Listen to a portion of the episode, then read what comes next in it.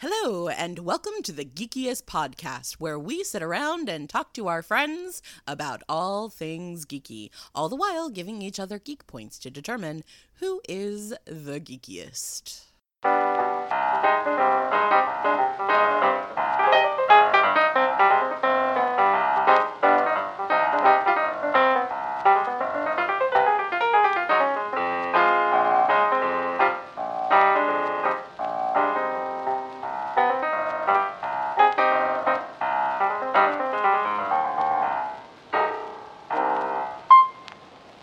Welcome to the Geekiest. This is Joe. Oh, hey, it's Pete. Hi, it's Kaila. Well, we're going to be doing a uh, a, a the Geekiest at home in honor of uh, Saturday Night Live's Saturday Night Live at home that aired Saturday night. Woo! What a delight that was, by the way. Absolutely, absolutely. It was nice to see America's Dad, Tom Hanks. I worry about him, you know. I know, I know, but he seems to be okay. Seems okay. I was, I was, Seems all right. okay. I'm all right with it. Okay. Um. so no guests this week. Uh. No Andy this week. So it's just the three of us, the the, the staple of the Geekiest. The OG. Um, so we really we didn't get to have a guest, so it's just sort of what have we been doing uh, to entertain ourselves, and uh, what other geek news we have run across in the last few days. So Not wearing pants. Me Well- either. I mean, I'm wearing them now, but I haven't been wearing them. Is really what I'm getting at. I, I normally shorts count record pants? the. no. I mean, the way I look at it, I normally record the show when we are together without pants on. So I thought it would be refreshing to record this with pants on. Oh, is that how that works now? Well, you know, like So you're the mirror face. universe, Pete. I am. I am. I am also very sensitive to the change in light I have recently discovered. Oh no. It was really just a mirrorverse. Uh, Because, see, like, I'm- uh, I I watched Discovery. uh, well, I was gonna say because I I have a, a tendency to, uh, and that's a geek point for the uh, Sheet. Oops. Isaacs is his last name. I think I lost you there. I didn't hear anything. I was saying I was giving you a geek point for for the reference to the uh, Discovery's captain, played by uh, and the name fell out of my head, but I know he played Lucius Malfoy. So Ah, yes, Jason Isaacs. Jason Isaacs. I had the last name. I had Isaacs. You were so close. I was so yeah. But a geek point for Pete for for the reference. Yay. Um, yeah, I see. I, I have the opposite. When I, I am one of those people who, when stepping out into bright sunlight, uh, will sneeze. Um, and that's a that's an actual genetic thing that the optic nerve and the olfactory nerve run too close together. A, that's a geek point. B, um, at this point, that's the way you get lynched for coronavirus. That's why I try to only do that in the from the safety of my backyard. That's why I have not left my bedroom. Yeah, that's fine. That's fair. Uh, yeah. So so Kaila last week was feeling terrible, and we come to find out she's got a nice sinus infection. Woo, fun. Oh yeah. Oh yeah. It was a it was a doozy of an infection. I'm still fighting it a little bit, but did go to the doctor, did get checked. My lungs are fully clear. I do not have the virus, just stupid sinus infection. So I'm okay. Very, very good to hear. yeah um you know but i do apologize folks for uh my voice um i just got done speaking to a college class so i've already been talking for an hour Well, one, gonna throw you a geek point for uh, being a guest of a college class. well thank Amen you. And what what was the subject of your discussion? we were talking about polyamory Well, and how did the young minds of America's academic academic situation uh, take to that topic? it was actually really cool. We had a great time. They were very interactive. They asked really intelligent questions. Um, they were very receptive. It was it was really good. The instructor uh, is a friend of mine uh, who i've known for forever um, and uh, she's she's an, an incredible lady. It was an anthropology class.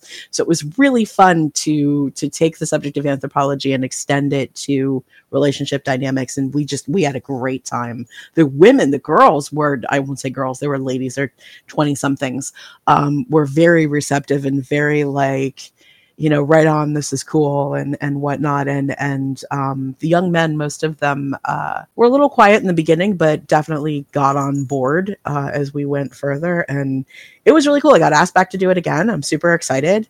Uh, so we had a lot of fun. That's That's amazing. Really cool. Congratulations on that. Thank you. I'm excited. So, Pete, did you get to uh, get asked to uh, be a guest at any uh, college classes? uh, not this semester. I have in the past. Um, but I did host an open mic night for the English Honor Society uh, this semester before COVID nineteen exploded all social events. Um, so that was that was pretty cool. I got to That's cool. yeah read some some uh, free verse poetry and snap my fingers and wear a beret and look really pretentious. I love it. Oh my god, Did that's you? amazing. Okay, I, I've got two questions. One, were there any bongos involved? Two, did you have a pipe? Oh man, that is a missed opportunity to have a pipe. I've often thought to myself as an academician, I really uh, need to get a pipe. I don't smoke, um, but maybe one that has bubbles that come out of it. I feel like brand for me. That's Um, on, that's on brand for you.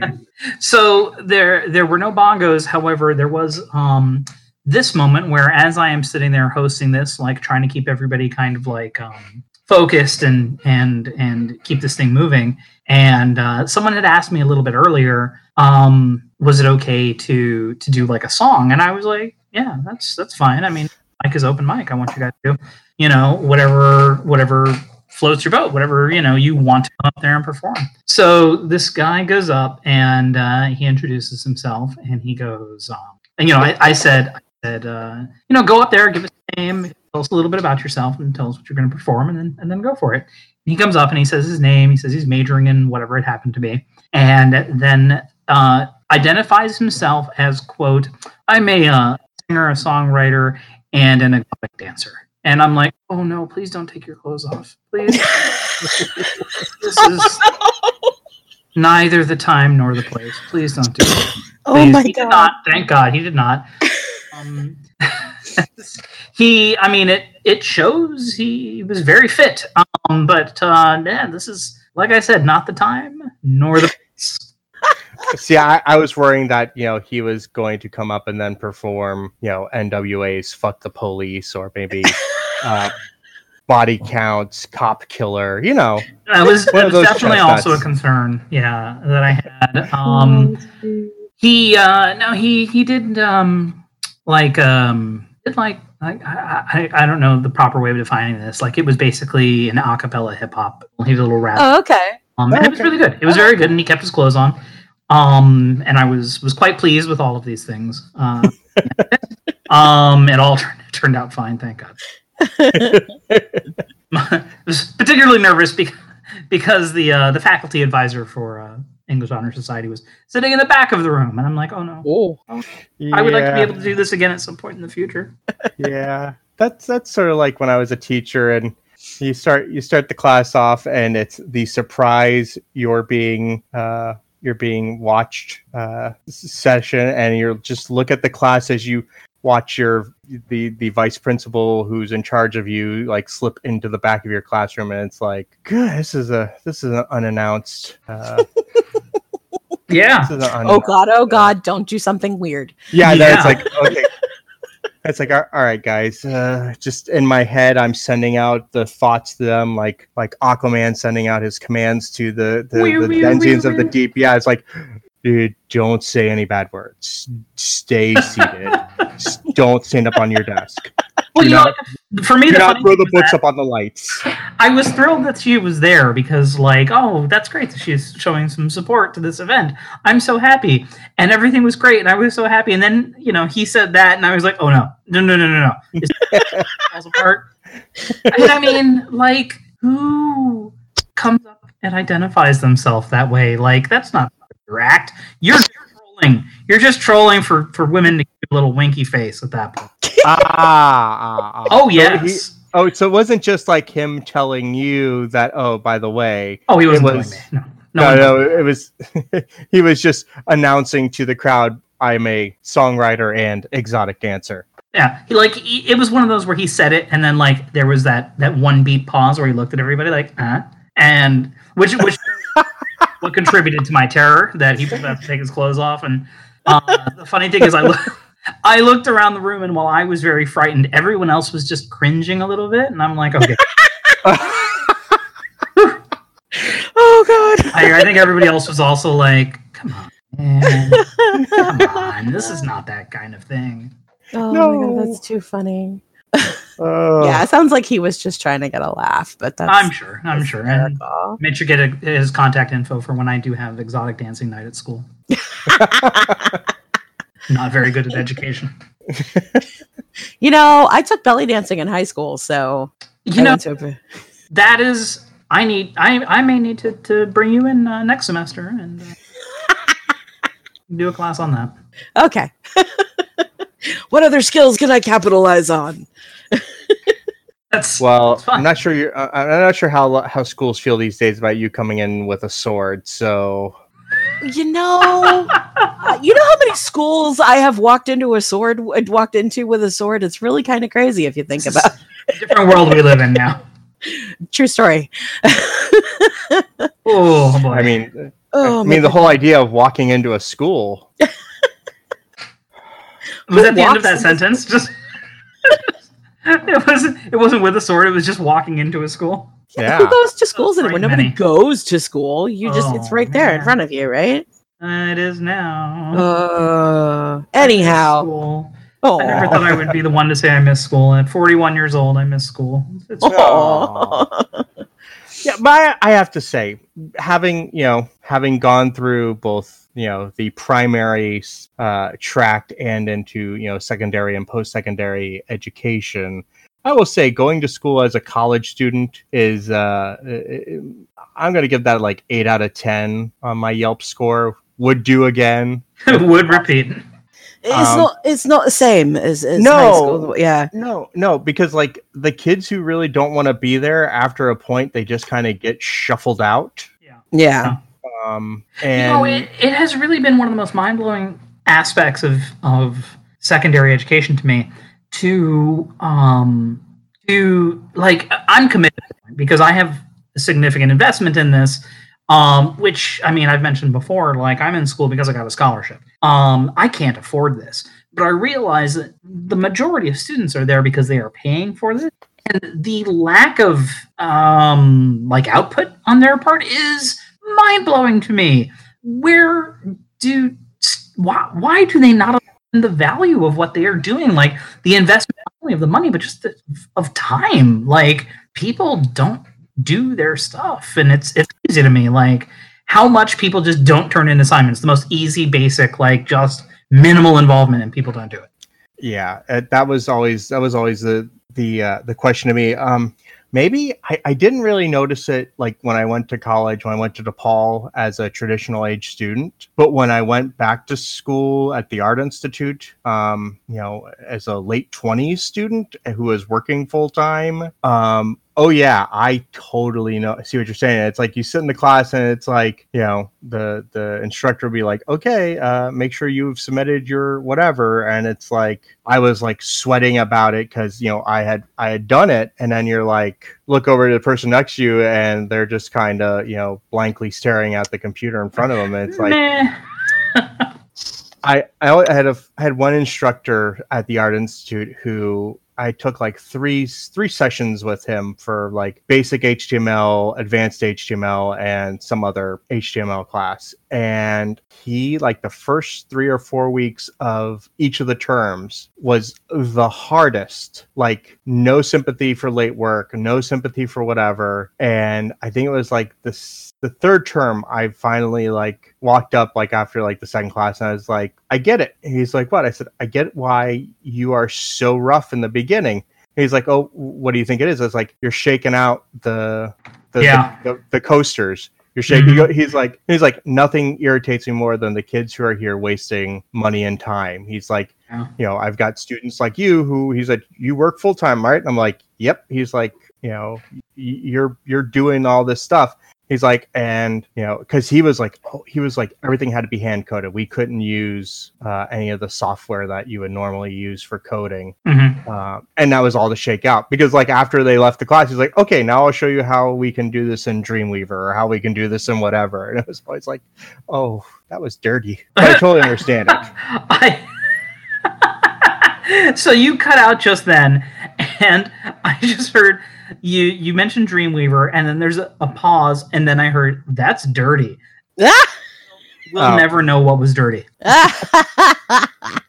Keep it just like that. Okay, Mhm. I, I, I won't. I won't. Re- um, but when I was a when I went to grad school, um, which I did not complete, um, but when I went to grad school and I was in classes with other teachers, there was a couple times where. Uh, for anybody who's done online courses, the bulk of online courses is you're responsible for like making some sort of post or you know posting an essay or posting a response to a question the professor puts forward or some sort of assignment and then as p- also part of your grade you are responsible for making comments responses whatever to whatever the person put out there Yeah, we do a lot of that now too. And you know it's like okay your initial response has to be up by monday. Your uh you know your replies have to be done by thursday. And there would be like three of us who posted you know well ahead of time. And then you waited for the other 12 people in the class to put their posts up. So it wasn't just you know you posting responses to the same people over and over again. Yeah, yeah, I've experienced a lot of that too. This semester, with the this whole um, transition to remote remote learning as a as a thing, um, so I've tried to continue to be in touch with people from my classes who I happen to have contact information for. Um, a lot of them, like we were working on a group project or this and that. So part of my obligation for my um, one of my classes is is diver- diversity and exceptionalities in education. And um, it's one of those classes that ex- they, there's an expectation of us on us to do 15 hours of, of field experience in an actual classroom. That got cut off midway through the semester because you know we could no longer fulfill that. So there was still a need for us to do it. Our grade is contingent uh, we were told the, the first day of class like if we ace everything in the class and don't do our 15 hours we are legally required to fail the class to to be failed um, for lacking the, the 15 hours field experience. So what they ended up doing is having virtual field experience, which involved um, YouTube videos of, of teachers teaching classes and, and taking notes on it and stuff like that. So um, before before we went to remote learning, I had already pulled off like 14 out of 15 hours, which was a little bit frustrating to be so close. And I'm like, nah, you know, it's not a big deal. Whatever. I'll just do my one hour virtual one. It's fine. So I happen to text one of my friends and I go, um, hey, how's it going? What's going on with the field experience? Did you start doing your remote learning? And her res- her response to me was, eh, I don't know. I don't think I'm going to do it at this point. And I'm like, no, What? do not not do do not fail this class because of that. Of all things, just do the stupid. You watch YouTube videos all day, every day anyway. Just watch the stupid videos. I, I guarantee you could watch one or two and then just write the paper, assuming you know what the rest of it is. It's. I mean, you're just walking out of classroom. oh uh So so besides the education end of things, how is everybody uh holding up in the the age of of isolation? Pete, how are you doing? Mostly fine. I mean, um, not a whole lot has changed for me because outside of of school, which transferred to you know to doing it remotely, um, my job job is is an essential business. I'm in medical supplies, medical wholesale, so I still go to work every day, Mhm. kind of. Um, the, as of this last weekend, I know Broward County, and I think maybe the entirety of the state of Florida is requiring masks when you are out of the house in public. Yes. Um, please, if you are listening to this, do it. Just, do it. Just, you know, don't leave. Don't leave the house. If you have to leave the house, wear a mask, please, for everybody. You, I don't, I don't care if you believe it, you don't believe it, whatever. It doesn't matter if you believe it or not. Do it for everybody else. Do it just to be decent and not a dick. Um, because if if you don't care about the rest of people, that makes you a dick. That's what being a dick is. Um, don't be a dick. It's it's pretty easy. Just you know, act like you give a crap about other people, whether you do or don't. There you go. you know, we're all in this together, believe it or not. And just stay home. You know, just stay home and and don't don't risk yourself. Don't risk other people. I personally already know somebody who has died of this. Uh, Yeah. um. So yeah, it's it's very real, and I don't want to like be the conversation killer and be you know such a super downer, but it's you know it's legit, and people are dying, and real are real dying. Um. And you know, just let's get it under control. No, I absolutely agree, and then you know, it's uh, we we as you know we have this platform, and and it's our responsibility to do that too, and we appreciate you saying that because it needs to be said. Yeah, thank you. I mean, you know, I'm out there and I see it, and I'm, you know, I'm not exactly in the medical industry, but I'm medical industry adjacent, and I have direct contact with a lot of doctors, and um, you know, I mean, I'm not privy to special magic information or anything, but because of the nature of our business, it's something that we have been talking about with the severity of knowing how real it is for already two months. Um you know we were on the front line and knew like this is going to get bad uh this is ill and you know yeah here it is and people don't take it seriously. Um it's it's weird like uh there was definitely a point in time when if i left the house and i ran into somebody wearing a mask it was weird and i got nervous um now i get weird and nervous and anxious if i run into somebody who walks by me not wearing a mask which uh, happened to me today at the gas station. I had to fill up my car, and this guy walks by and he's not wearing a mask. I'm like, "Oh, what's wrong with you?" oh God, yeah, yeah. Um, and I just kind of like wanted to dive back into my car and hide.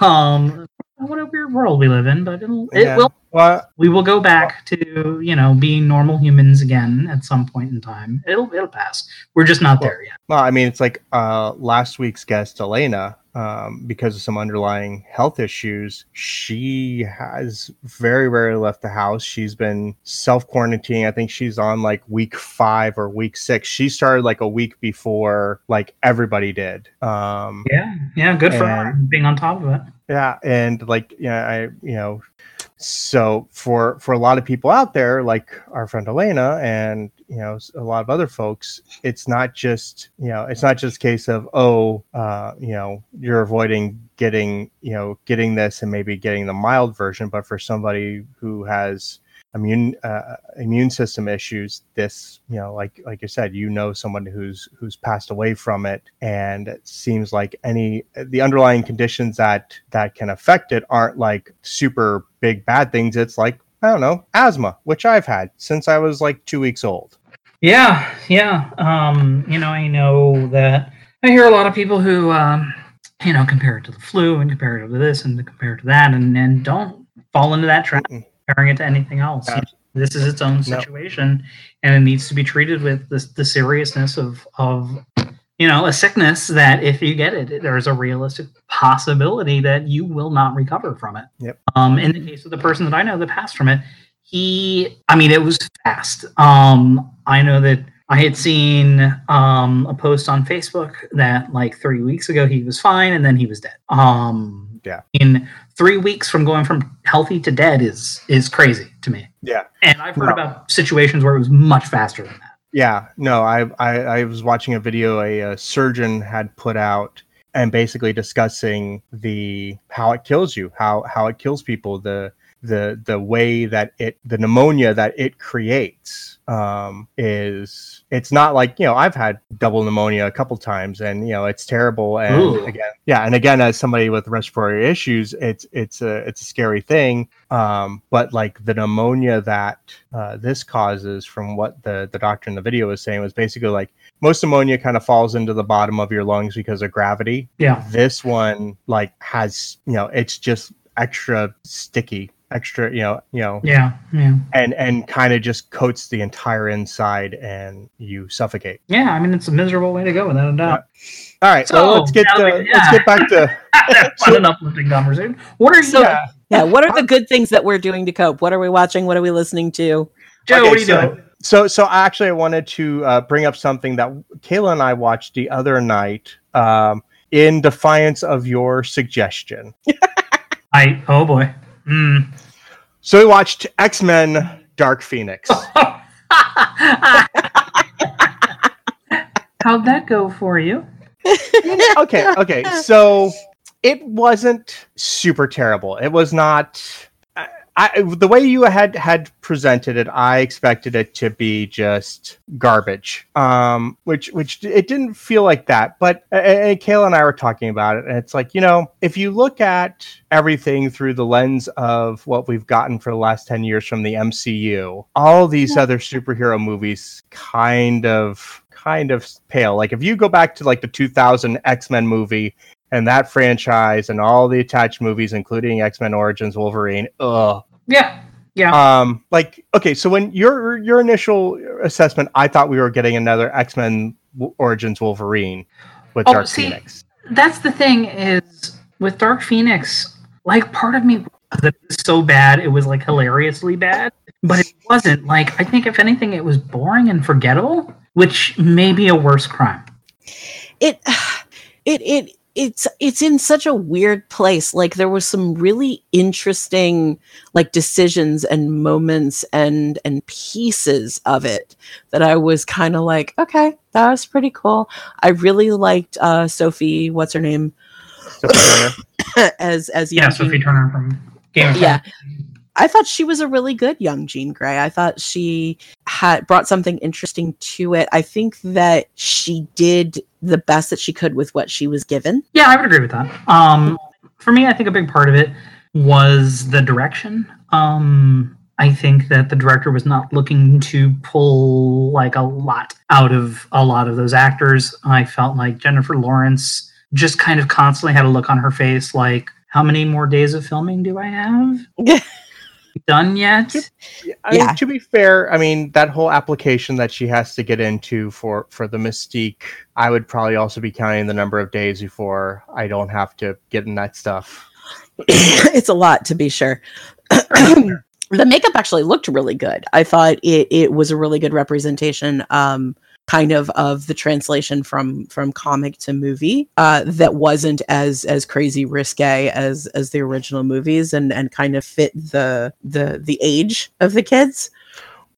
Uh, there's that, and also she was wearing like the X Men uniform uh, more than just wandering around all blue. walking around naked, um, which you know I'm fine with, but I thought it was nice to you know have her in clothes. Um, the the whole like leaving it off with her dead was like what? Wait, hold on, what? Just okay, and you know, and then they just never did anything else.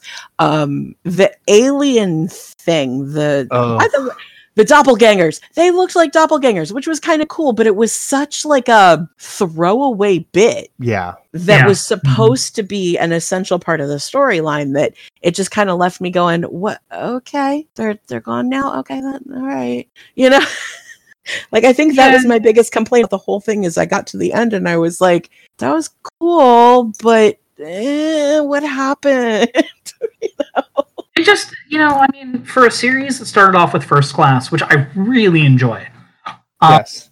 it, it reaches a point where it's just like, do they have any particular like plan, direction, passion behind this project? And I felt like none of those things were there. Like they're just wasn't really any heart behind it anymore at this point. yeah, yeah Yeah. that's it lacked heart that's a really good Uh, a really good description it wasn't the worst thing in the world but it definitely lacked heart so yeah, uh, I, that I think was really was you know this is you know John Byrne and Chris Claremont, you know the Dark Phoenix saga. Um, I, I remember my older brother had the comic book when I was a kid, and I remember you know reading it, and there is so much that could have been mined there. I agree Um, completely. and it just feels like the D'Bari uh, alien thing was unnecessary, Mhm. except for, and I think I said this to Kaila, it's like if you did Dark Phoenix the way it was done in the comic books, she becomes the villain for for it, and I just, you know what, you you don't have um, studios willing to take their you know their big star or their big budget star for this movie franchise and make her the villain.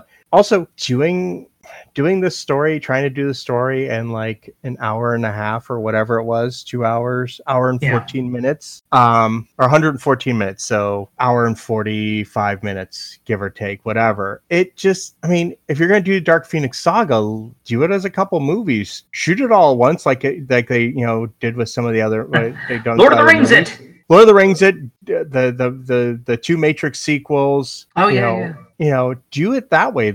Also, uh, both Back to the Future two and three were shot back to back. mhm. Uh, Um, I'm going to give you a geek point for your uh, name dropping of, of Byrne and Claremont, but not for your Back to the Future one. okay. Here's a here's an interesting thought uh, along that line. Um, is it are movies becoming are are we moving away from movies as a way to sell stories? You know, so often we're we're How going many do you want me to get with this?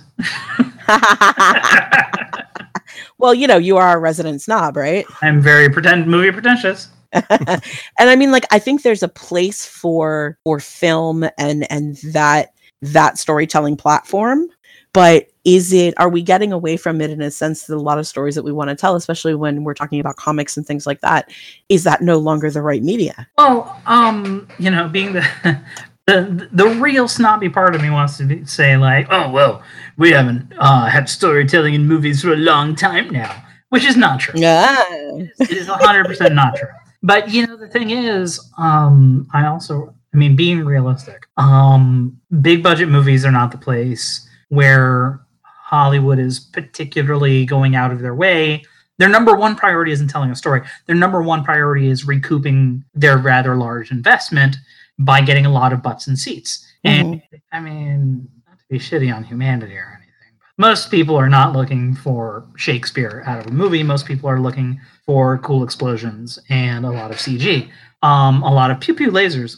Um, Maybe- I mean, as, as snobby as I am, I think I kind of walk both sides of that. I mean, I love pew pew movies, but I also love pew pew movies that give me a little bit of something, that give me a little meat on the bone, you know? Mhm. Well, Some, so, so so I, I think what what we're turning away from is because if you look at what the MCU's been doing, you know, high budget movies, but they were telling a story For the most you part, know, yeah. for the most part. I mean, and I think what we're moving away from is, or, or I don't know. Okay, so this is this is my my my my feeling on it. It's like the X Men, this X Men movie and X Men Apocalypse um, should have been multiple movies like what the MCU did, so that you're not trying to tell in a very elaborate would have been a multi-comic crossover event in one hour and a half hour 42 hour space Yeah. and I think you can look at the success of the MCU, you know, and say this that's the the serialized movie storytelling which was the origination of the movie the movie business was serials Mhm. um, is back. You know, Iron Man. You know, from Iron Man one through Endgame, oh, through Spider Man Far From Home. You're talking about movies that were making billions of dollars. You know, each time you're dropping an Avengers movie, you're making a billion dollars, two billion dollars. yeah. They Um, love it. They love it when that happens. Right. But you're so if you take the time to tell the story, I mean, think how long it took to get to the showdown with Thanos with the MCU movies. You keep bringing people back in to see it. And it's not, you know, and as, as we've said before, it's not just comic book fans who are walking in to see it. It's, it's the, the, the, the, the adrenaline junkie blockbuster uh, movie person who would see a blockbuster movie anyway. But now you've got them hooked on this story that, you know, at the end of every of those Avengers movies or, or any of the, the MCU movies, it's, you know, Captain America will be back or, you know, Yeah, Thor will yeah. appear. And it's like, Mhm. you know, they put the hook, they set the hook and, and they caught the audience. Mhm. Well, you know, I think it's, So it's it- definitely worth noting that that clearly that's because they had a long game plan in mind. Yeah. They somehow managed to pull off, despite you know anyone's expectation. Nobody, nobody could have predicted that they would have pulled off like this coup of of movies of of building this interconnected franchise. Um, and I think that's where we are really seeing that other franchises are weak and failing. You know, from this last batch of X Men movies to I'm going to say it, the, the Star Wars sequel trilogy. Um, there was no long game plan laid out, and Yeah. particularly with Star Wars, that really shocked me. Like early on, when when they had first announced we're going to make three more movies, they're each going to have a different director with the original, you know, which we know was the Mhm. original plan. Um, and uh, you know, they're each director is going to put their own take on it. And I remember thinking like.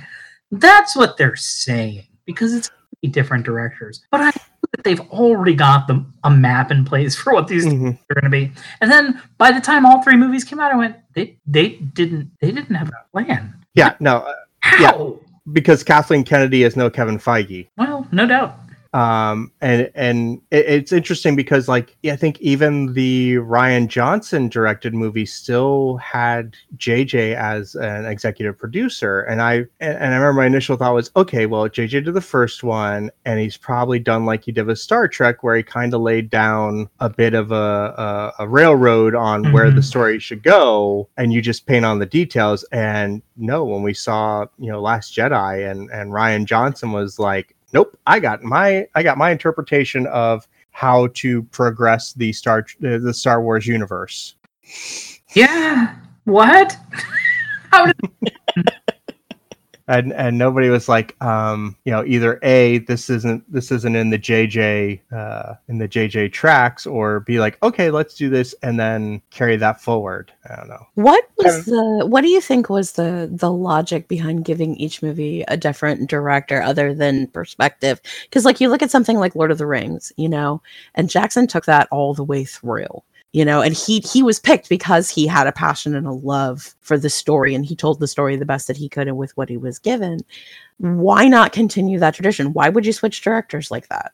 I mean, I, I, I'm not a whole cloth against the idea that, uh, y- you know, I think there's a fun that comes with um, the idea of I'm going to tell part of a story, then someone else is going to pick it up, and we're going to see what happens, like the telephone game of, of Mhm. telling.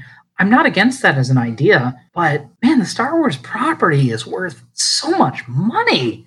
So say you're doing that with millions of dollars on the line. Right. Like this is not just like a fun Billion. little experiment we're going to do. You are talking about a, a, a property that, you know, has existed now for nearly 50 years. Um for, you know, for as long as it has and that people are so passionate about. Mhm. That is you know, a billion dollar franchise. Um maybe maybe have a plan, guys. Like we're not talking about we're coming up with a new franchise and it'll be fun to see everybody tell their own piece of that story. That's fine. And I I would have enjoyed seeing I like the idea of people to put their own spin on something. Just maybe not on something as as critical as like episodes seven, eight, and nine. Like have a plan. Let me let me let me even put it different way. I think really what I'm getting at is like you said, Joe, and I think you you hit really hit the nail on the head. Have somebody who outlines the arc of all three and then let each director put their own style on the little details. so of it. so if we look at the original trilogy the og trilogy george lucas was the story by for all of them you know mm-hmm. lawrence yeah. kasdan and and others added on as the screenwriters george only directed new hope Yeah. irving kershner did empire strikes back and richard quandon i always get his name wrong he's a welsh guy yeah. he was the director of the of the third film although from what i've read and seen in documentaries george was on the set a lot with him Yeah. uh doing a lot of guiding but you had three different directors uh I'm going to give you geek point by the way for knowing all of those. Bravo. um you know you have three different directors but they're they're all following the story by of george lucas There's a playbook. Yes. there's a playbook there there's a there's a there's a setting and you know they had like i said they had different screenwriters for them as well um but everybody knew okay we've got a vision statement we know what the vision is and i think i think that's what what happened with with the the the sequel series is there was no vision um and and, and to the question you asked kaila it's like i don't it's like maybe to jj i mean I'm not entirely sure I wanted I wanted to see a full three movie done by J.J. Abrams uh, Star Trek sequel trilogy or Star Wars sequel trilogy. Um, because I mean, I, I loved Force Awakens. You know, it, it was beautiful fan service, um, but it was enough difference that I was like, okay, we're not just retreading things. But could he pull that off for three movies that didn't make you just feel tired, you know, feel like you didn't get anything new, that there was no, you know, I don't know. I, I just, so it's I'm kind not- of a keep things fresh. yeah, keep things fresh. Have, but uh, honestly, have JJ, have Kathleen, have uh Hidalgo, have somebody, Pablo Hidalgo. Pablo Hidalgo, have them have somebody like, okay, here's the path. This is the way. Mhm. you know, and then you know, let Rian Johnson direct. You know, right? You know, write and direct. Uh, you know, I mean, I don't know. It just feels like, and I, so then trading this back over to the X Men movies, I can totally see you're you're at Fox. You have these properties. You want to capitalize on them. First class, you know, you you you kind of soured the milk when you did uh, you know, X Men Origins, and folks weren't happy with you with the X Men Last Stand, and that standalone Wolverine movie afterwards was kind of a. Um, y- you you got you got a hit with X Men First Class, and it's like, okay, what do we do now? And it's like, well, we've got these great storylines that you know have been in the you know Days of Futures Past and. uh the Age of Apocalypse and Dark Phoenix Saga. Let's try to tell those in one movie each. Yeah, not a good move. Mm, yeah. You know, And I think um, you really are right too that like they there is so much um material from like let's just focus on the Dark Phoenix um saga that would still translate very very well to a movie that they were like meh, hmm. you know like yeah, no, the whole idea of like her being controlled by um what's his face uh mastermind is that his name um Oh, when as part of creating the like false reality for her yeah, um, and then Um, you've you've got story. the yeah, and you also had in the uh, the whole uh, Hellfire Club. Yeah, and- mhm, exactly. And I mean, how do you tell the Dark Phoenix story without Wolverine? You know, and I am long on record of not being a big Wolverine fan. I know people love Wolverine as a character. Like before, everybody loved Deadpool. Everybody loved Wolverine, and I was always like, mm, uh, Oh yeah, yeah. no, he's overused. But but I mean, you don't tell the Dark Phoenix story without Wolverine. Yeah, but you know, it's, it's like telling the Dark Phoenix story without Wolverine, without Rogue, without Colossus. I mean, you you have to have that kind of that that second wave of X Men heroes to really tell that story properly. But they, you know, because they'd used some of them in you know the the previous iteration, and for whatever reason, I don't know, it it's it that that X Men franchise got to be a mess with like Days of Future Past when like oh here's here's Logan as you know forty something Hugh Grant uh Hugh Jackman. I Happy would Day. also like to see Hugh Grant play play Wolverine.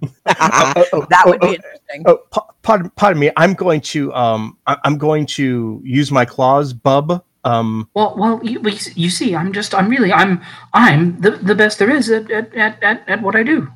schnick. oh, oh, that's that is rather rude, isn't it? Oh, Really sorry. That's great. So what you're saying is the answer to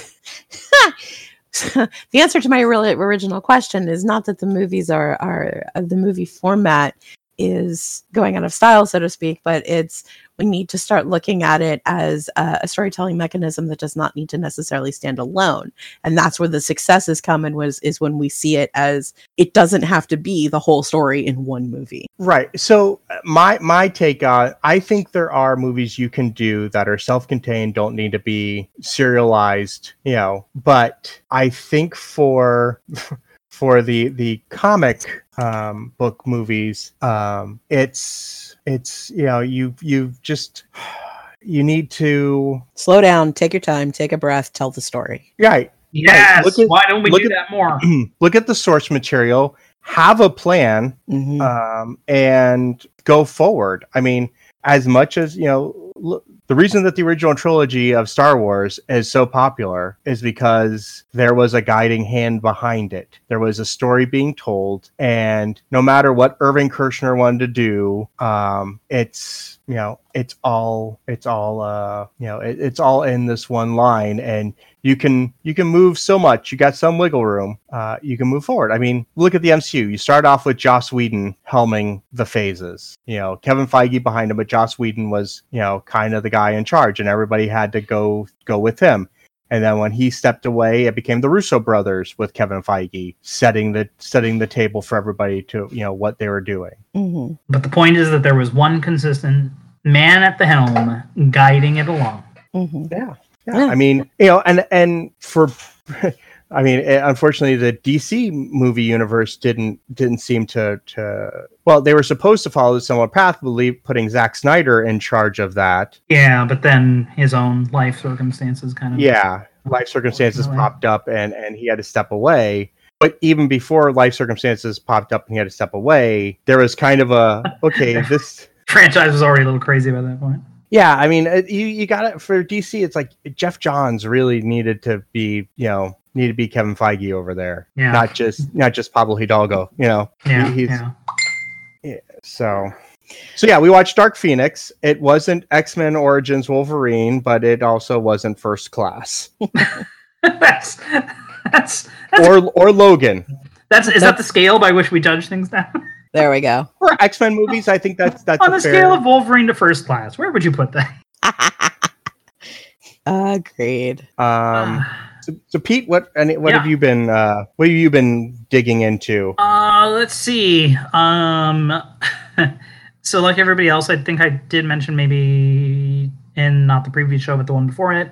I did binge through Tiger King real fast because I'm a crazy person. Um, and because I like knowing what memes are all about. Um, I did watch Saturday Night Live at home on uh, Sunday, which was delightful. Uh, I've been keeping up with Westworld, which um, I really enjoy. I'm just my my hesitation is how much I should and should not say because I don't want to spoil anything for anybody. Well, we actually just Yep. started catching back up on Westworld. So Uh, we're we- like we're three or four episodes into season two. Mm-hmm. Okay, so here's my here's my evaluation. Um, season two has a lot of very interesting things that go on, but I feel like season two is kind of the weak season uh, from where I'm standing right now. I loved season one. Season three is very interesting to me. Season two, by the end, there was a lot of me going, "Wait, wait, "What?" I can see in- that. not in a bad way, not like, oh, what? That was terrible. More in like a, I don't really fucking happened here. Yeah, I can see that. Even as as we're just kind of getting into it, but there's a lot of like, what the hell is going on? Yeah. Um, I'll tell you this about season three so far. We're uh, five episodes in out of an eight episode season. Uh, this is a shorter season. And um, so my evaluation thus far is twofold. The first part is um, I really like that I think they're starting to pay off some mysteries and plot points that were season one issues that during season two seemed like, oh, did they just drop that? That hasn't really been brought up again. ah, okay. Hmm. There are some things that pay off not until season three. So Okay. if some That's good to know. unclear, yeah, hold out. Uh, my other big observation is um, if, and I don't know what the big picture plan is. Um, if season three is the end of the series, I'm not sure. It's hard to say. Um, if it, let me let me rephrase that. If season three is not the end of the series, if there is a forthcoming season four, uh, I'm starting to think they may have to change the name of the series uh, because it definitely becomes about much more than just what's going on in Westworld by season. Mm, yeah. Um, and to their credit, like I'm glad, you know, I part of me is like, oh, this is stop being Westworld, but the rest of me is like, but this is still very interesting because oftentimes I watch a show and I think like, well, this is great. This is great following and enjoying the stories of these characters. But how does this impact the bigger world? Like some a lot of the time we don't really see. I mean, let, us use the MCU as an example. Um, by the end of the first Avengers, we knew that like, oh my gosh, aliens. Um, and that is regularly still touched on in MCU movies. It seems like the world would be much different than it is in say Far From Home. Like the Earth would be much more steered by the development of technology, knowing that there is advanced alien technology. You know, even going back to Iron Man 1, like Tony Stark's technology is very advanced. Ridiculous. Right. Mhm. Yeah. And it seems like that would change the world in a much different way than we generally see. And I realize and I recognize that it's because they were trying to continue to keep this series as grounded as possible, um, so that it's accessible to the mass audience, and that's fine. Um, but it's also a little unrealistic. Um, you know, if if in 2000 what seven or eight, Tony Stark already had like very advanced holographic technology at his disposal, and I I, I'm fine with the idea that he developed all of this himself, which is kind of a little bit of a stretch for a guy who was a mechanical engineer because that's all software based stuff. But fine, I'll go with it. I'll go with it. That's fine. Um, the genie never stays in the bottle for for very long. never. Um, and by Far From Home, everybody's technology still looks like our technology right now. Right? I want holographic interfaces, God damn it! you think you do, but five minutes into it, your arms would be very tired, and you'd be like, "This sucks." I from the experience of having a touchscreen laptop, which seemed like a great idea to me, but now every time I have to reach forward and touch the screen, I'm like, "Oh, I'm so." But can't you? But can't you use your mouse to, to do that? Oh, and I do, and I do. It's just one of those things. Like I said, like it seemed like, oh my god, that's going to change my life at first, and now I'm like, meh, just use the mouse. Well, I mean, it's the same thing. It's it's the argument about the flying car. Like, yeah, it sounds awesome, and you know, you wouldn't have to worry about whatever. But the state of people, the way people drive. Uh, well, there's too many stupid people in the world. True. Accurate. You know, people can't seem to drive safely on roads on one, uh, uh, moving in two dimensions. You add that third dimension of travel, and oh, yeah, yeah. stuff falling out of the sky. However, the holographic interface, although yes, you're right, the arms would probably get tired. Maybe they that's the way that we force people to revert from becoming mashed potatoes because we're sitting in front of a computer. You get exercise because you have to move your arms. Oh, that's an interesting point. uh. I think that's what Nintendo's been trying to do with their Wiimotes and now Joy Cons and stuff. Yeah. Mm-hmm. Um, speaking okay. of graphic interfaces, uh, in addition to Westworld, I did go ahead and after our Picard blowout special, uh, I went ahead and signed up for CBS All Access. I have already finished um, Star Trek Discovery. Yay! Did you love it? I love Discovery. So here's the thing. Here, this was what was very unexpected to me. I really enjoyed Discovery quite a bit. Now, all of this said, uh, my disclaimer is that I am not as big of a Trekkie as you guys. Like for me, it's pretty much casual watching. Um, oftentimes I recognize, oh, there's definitely some fan service going on here. I feel like everybody's winking at me and I don't get the joke. yeah. Which, there is a bit of that, yeah. It was not distracting. It was not so much that I was like, oh, this Good. is being directed at me um, as a casual viewer. Um, I enjoyed it. I was very entertained. So the funny thing is, I thought for sure because I have more of a connection to the next generation than I do to the original series. Before watching either of them, I thought, "Oh man, I can't wait to watch Picard. I feel like I'm really going to like connect with that." Discovery probably not so much. So thus far, I really enjoyed Discovery. Picard, I'm about two or three episodes in, and I'm like, "Are we going to go to space? Like, what's, what's, going on? This is a little slow." it gets and like yeah i mean i know more or less what goes on because you know from when we we, we broke it down um so i know they're going to space but i'm like oh my god like how much are we just going to hang out on earth i already hang out on earth all the time can we go somewhere else i love that that's funny I like it. I just I don't know. It's just both series are very different from what I expected. Neither series particularly feels Star Trekky to me in and, and again coming from the perspective of the casual fan um, mm-hmm. i think that for me as the general population the unwashed masses um, there is like i don't know a certain filter that i expect a star trek show to be which i think is basically like an ensemble cast who has fun space adventures mostly while going down to planets and I, I guess it's that i'm used to star trek being very episodic um, ah, okay, I yes. Know that like yeah, like the second half of Next Generation became a little bit more serialized. DS9 was a little bit more serialized. Um, Voyager was kind of a 50-50. Um, mm-hmm. but you know, it's just interesting seeing a Star Trek show that is so much about like we have a through line from episode one of the season to episode whatever or the end of the of a given season is. Um, I think there were what about thirteen episodes each season, something like I that. I think so, something, something like, that, yeah. like, that, Um, it's it's interesting to see it, and it's so much more serialized of of a story. Also, um, at first it was rather startling, and I knew it was going to happen, but I was still startled when someone dropped an f bomb in Star Trek, and I'm like, "What? Uh, uh, yes. Okay. Yeah. it took me a second, and then I'm like, "Okay, I, I can get through this." Um, or or the rather the, the the more graphic than I expected sex scene in Discovery. Oh man, we saw Klingon boobs. red alert! Red alert! Klingon boobs. I, I okay. Being someone that has always had a huge crush on Worf and has always been fascinated by Klingon culture, I was so happy to get to see kind of like this this hardcore intimacy that is that is Klingon culture. I thought it was super cool. I thought it was tastefully done.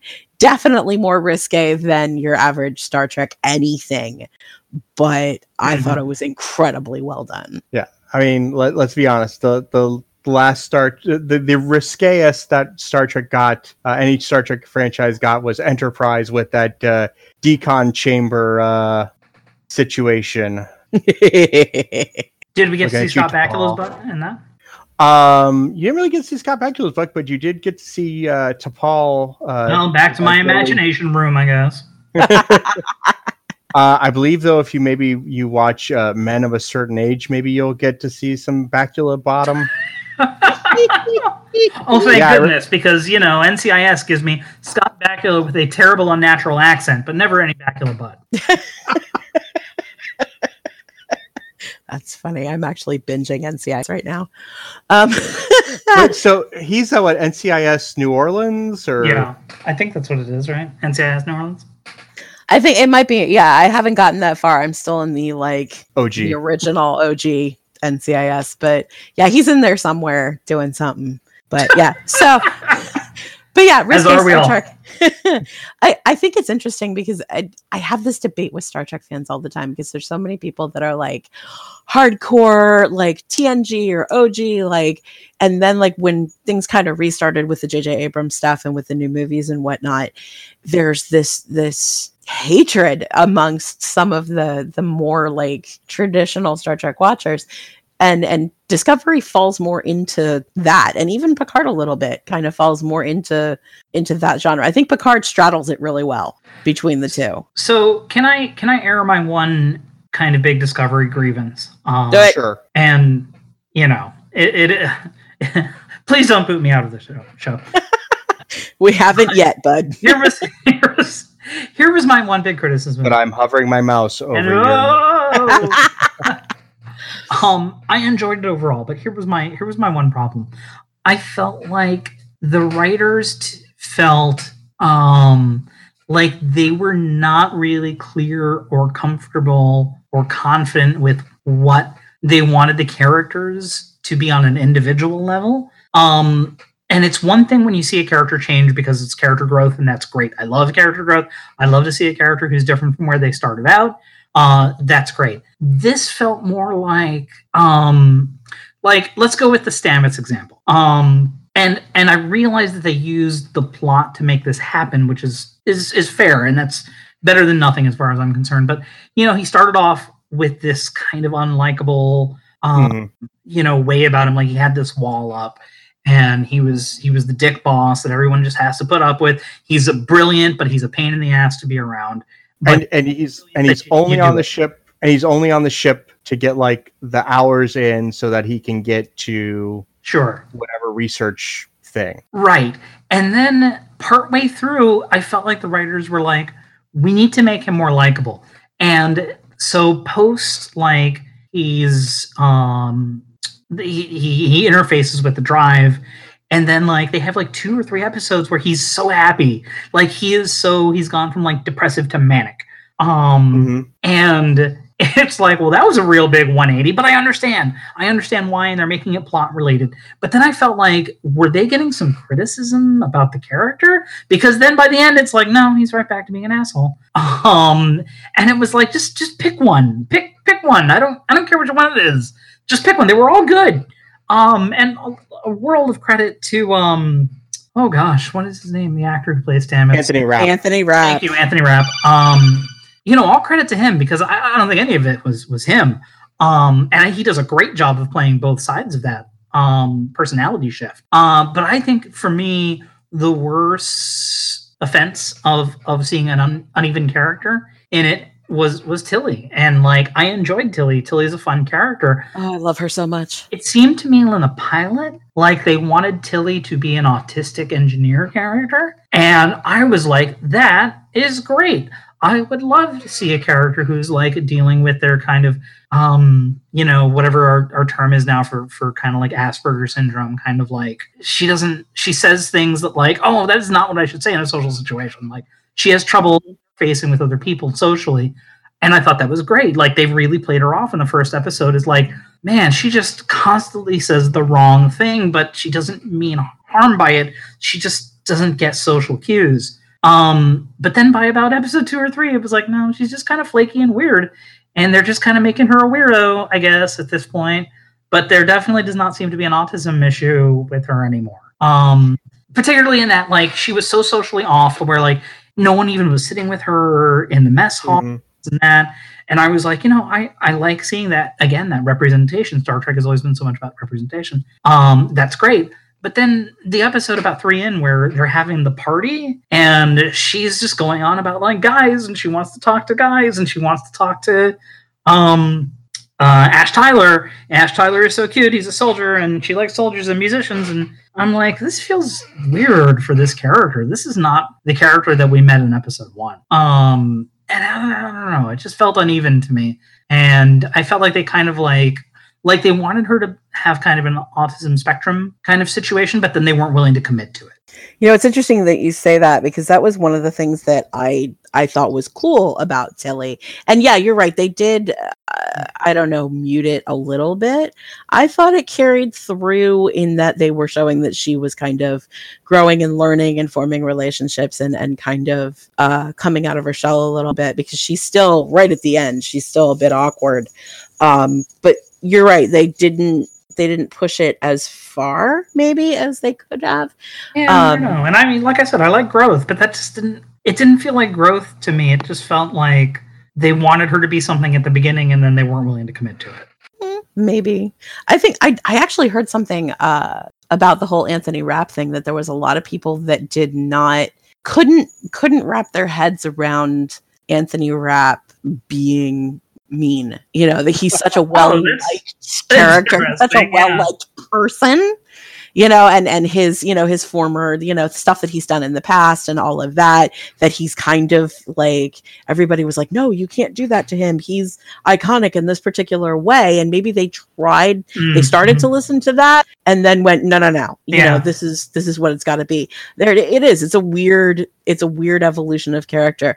Uh Ash Tyler is another one that kind of goes through this really strange uh, yeah. Uh, evolution of personality. Mm-hmm. Um, I think for me though, I think with with Stamets, you know, he starts off like you're saying, Pete. He's sort of um, he's only on the ship because he needs to get like the time and space to you know to qualify to go to you know the research whatever. Then he gets hooked up to the the the mycelial network, and you know he he he is you know as you said manic for for a couple episodes but then he starts becoming like especially after he learns that like every time that they do these jumps or whatever they're damaging the network um he does get grumpy again but it's grumpy with a purpose. Like he's that's true. That's true.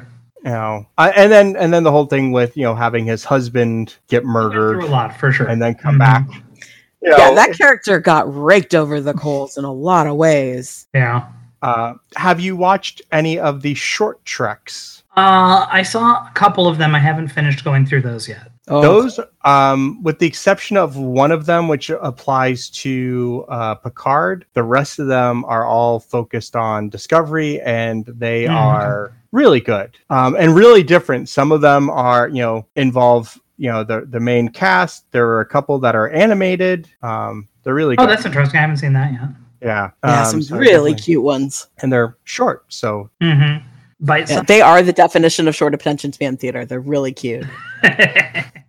um, but they also there there's there's one that I wish we had watched like if we'd watched it in like the airing between like uh the seasons whatever um because one explains the connection that Tilly had with the regent of that planet. Fortunately, I did see that one before okay. then it came out of left field in the series.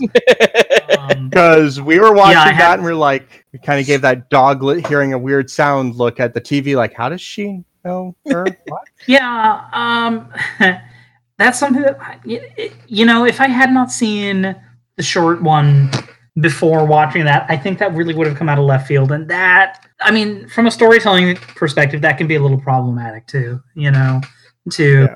Y- yeah, like, oh, it's the famous, like, pitfall of comics of like, oh, we're going to do this big summer event, but you're going to have to also get 86 issues of every other individual series to fill in Mhm. gaps. And it's like, no, don't do that to me. Just give me a main series that tells the story.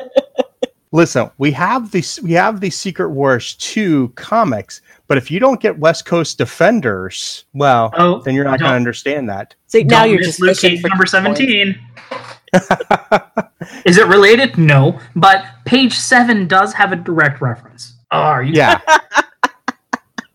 yeah, there's there's a slight tie-in. He appears on like three pages. Uh, you know, when when the defenders are fighting Armadillo, uh, he appears. That's a Uh, freaking geek point.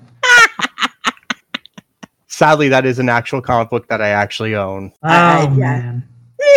uh, but yeah, it, it, it was one of those like, oh, but I don't want to get both the spectacular Spider-Man and the Amazing Spider-Man. Look, now he's just stroking himself off at this point. You're the yeah, you know. Spider-Man, right?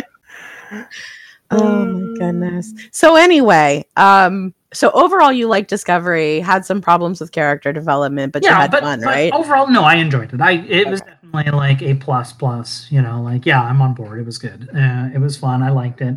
Um, I was yeah. I mean, I was kind of confused, like everybody else, at like what the hell is going on with these Klingons.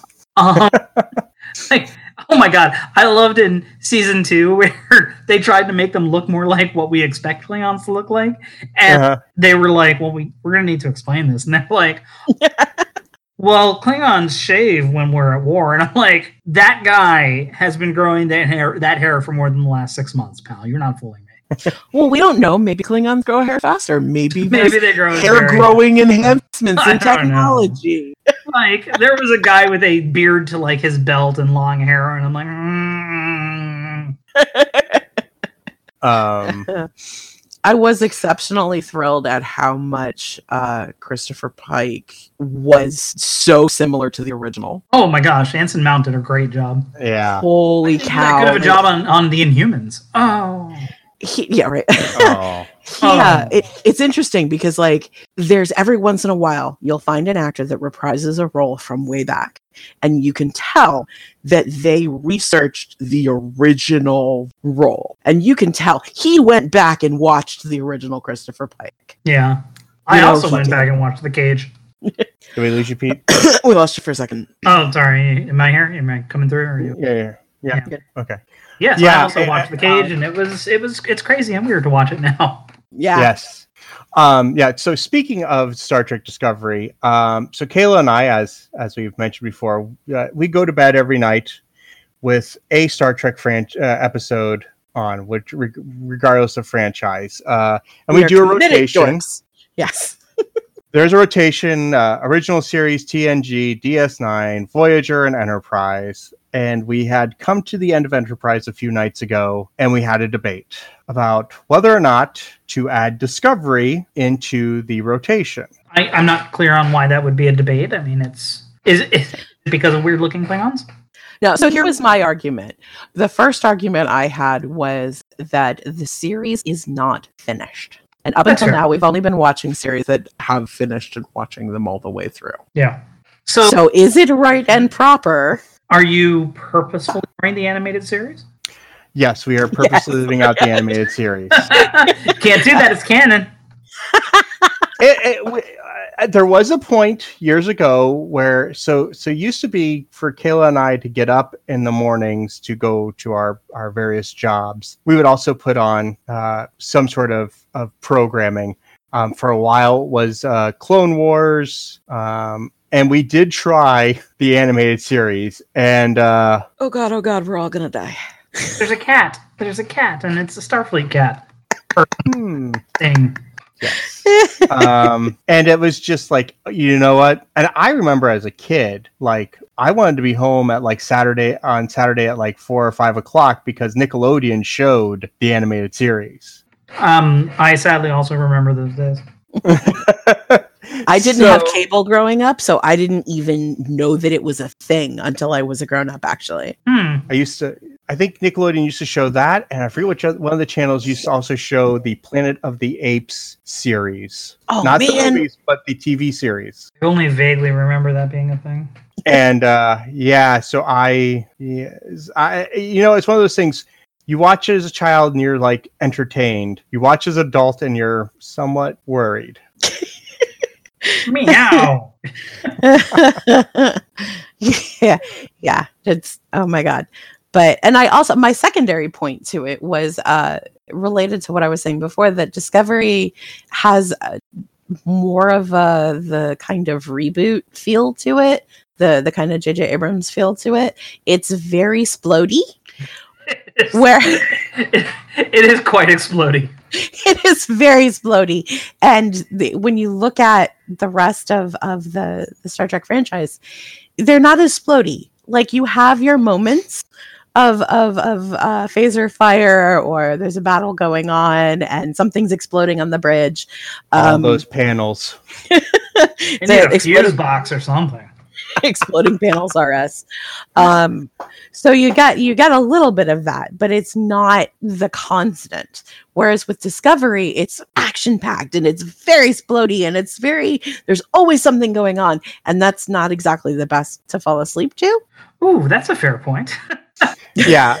That's why there are sometimes uh when we're when we're in the ds9 and and it's you know you get into the dominion war there are some episodes where it is a little difficult to to fall asleep as you know the jem'hadar and and their the breen and the cardassians are you know laying waste to federation uh federation and klingon forces. Yeah. Yeah. There's been a few nights where i've i've stayed up a little late because i'm like ooh splody scenes and i have to watch I was I was a little a little surprised too. And like, how many people just died terrible deaths during during Discovery? oh my god There's a lot of very terrible Sure. deaths. the Yes. body count is super high in discovery Like, watch as this So- person basically ev- evaporates and melts before your eyes. Yeah. So from from rumors i've read uh spin-offs from discovery uh are going uh, may include a section 31 series Mm. starring uh starring our favorite uh, empress The lovely Michelle, lovely and talented. yes she's about uh and there's talks and I, I i have not seen anything confirming it but to do a uh, a series with the adventures of Captain Pike on the Enterprise with younger Spock and and crew. And, I am and- so down with that. That would be I fun. so want to see that. I, I love the first officer. I love that Uh, they like- Rebecca Romijn plays Rebecca Romijn, number thank- one. Yes, Plays number so one good, so well. so good. Mhm. so, speaking of which, I'm sure at some point over the years I watched The Cage previous to all of this, but it's uh, I, I didn't really remember it. Oof. Um, so when he backs into that woman and he's like, "What?" and she's like, "Oh, The yeoman. sir, the yeoman. I'm sorry, sir. I've got your reports." And he goes, "I'm just not used to having a woman on the bridge." And number one's like, "Bitch, what?" yeah, that look. We, s- we we we both we both made the comment when we when we started the the original series the other night. It was like, wow, that oof. Yeah. on the one hand, it's like, oh my god, Christopher Pike is an asshole. But on the other hand, good on Eugene Roddenberry for having number one on the bridge as the first officer, and not just to sit there, but to look at him like, I will kill you. Yeah.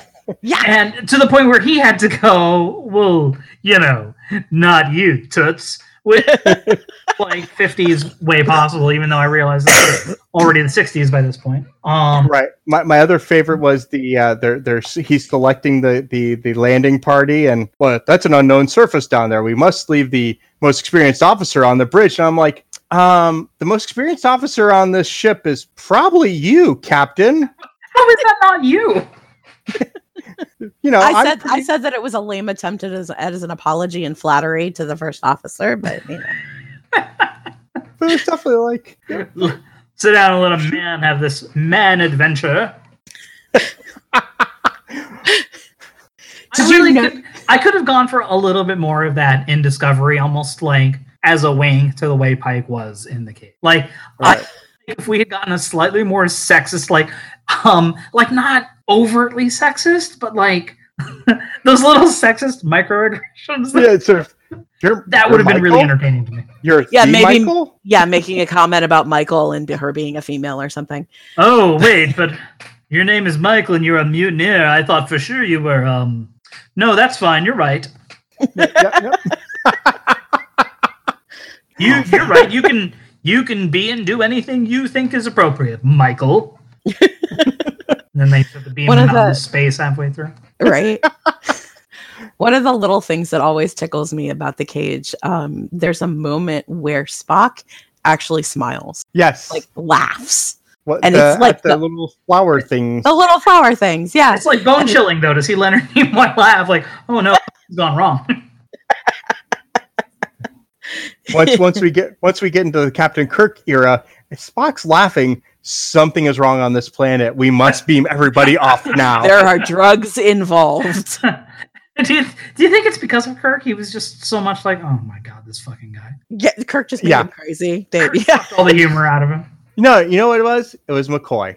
oh my god their relationship if you go back and watch it now the the abuse They fucking hate each other. oh my god It's not like hilarious They were buddy ribbing. It's like, no, I hate you and I'm a racist. Yeah, Yeah. they were really Uh. terrible to each other You green-blooded Vulcan. Ugh. Well, Doctor, uh, you're barely b- above a butcher. Oh, Oh. man. Oh, Star Trek. Um, I'm, He's a I'm definitely interested to see. I- I'm definitely interested to see the Section 31 with Michelle Yeoh. Uh, Yao, Yo, not for now. uh, Um, something like that Yeah. Mhm. I, and I, I was reading something, and they were very uh, people were very uh, receptive to. They allowed her to keep her her, her Malaysian accent. They they didn't force her to. Yeah, that was cool. I like that. I actually Yeah. thought it really brought some depth, you know, because like everybody is kind of just this straight American, you know, and they're they're letting more and more in Star Trek. They're letting the Mhm. accents come out more. Speaking of, Uh, of exactly that, I, I do enjoy in Picard um, having each of the, the ship's emergency hologram programs accent. That is Yes! hilarious to me, and that they call him like the most narcissistic narcissistic thing he could possibly do. Because I'm like, that's one hundred percent what I would do. Also, I love it so much. Have you watched the? You haven't watched Ready Room yet. no, not yet, not yet. Okay, there's an interview with him, and he talks about that, and it's it's oh my god, it's I- hysterical. I adore the fact that he has programmed them to all be him, all with a different accent, and also as narcissistic as it must be for him to make them all himself, he hates them. Yes, that is exactly what it would be like if it were me. It's the ultimate in self-loathing. Mhm. Oh um, but definitely, definitely when you, you if you get a chance, watch the uh, the Ready Room uh, episodes with Wil Wheaton. Those are awesome. yeah, I'm glad you Uh, reminded me. That was um, my original plan, and then I once I started watching, I forgot that it was a thing. Um, back Speaking to of Discovery. Oh, I'm sorry. I was just going to say, speaking of Wil Wheaton, real quick, just a little sidetrack. Wil Wheaton lately um, has done a lot of things to to uh, improve his life, and and Uh, he's because he's. If you look at him like in Ready Room and things that he's doing on social media, he's always been a wonderful person. But it is so good, and I don't know if anybody else has noticed this, but it is so good to see him happy and smiling and out there and talking about his passion for Star Trek and he's shed a lot of the a lot of the depression a lot of the stigma a lot of things that held him back he has just like gangbusters come to the forefront of things and is really doing incredible stuff. And i think that's super super awesome. I've always been a fan but it's so neat to see him really coming into his own again. I'll, I'll let you hold his geek point for that one because I Yeah. that's that's great that to see you know somebody who you know is really struggling with um with their own life and their personal issues and and find their way out of it and climb their way out of it. And that's hard. That's very hard. Um so yeah to see somebody who's who's you know coming out the other end of that is is not only great it's encouraging. Yeah it's super cool. His instagram is is the funniest cutest thing. And he's just i'm i'm more of a fan now. Like i've i'm becoming even more of a fan than i ever have been because i'm seeing all of this he's doing. So and you'll see it when you watch ready room you'll see it. Like he is just bright and happy, and it's amazing.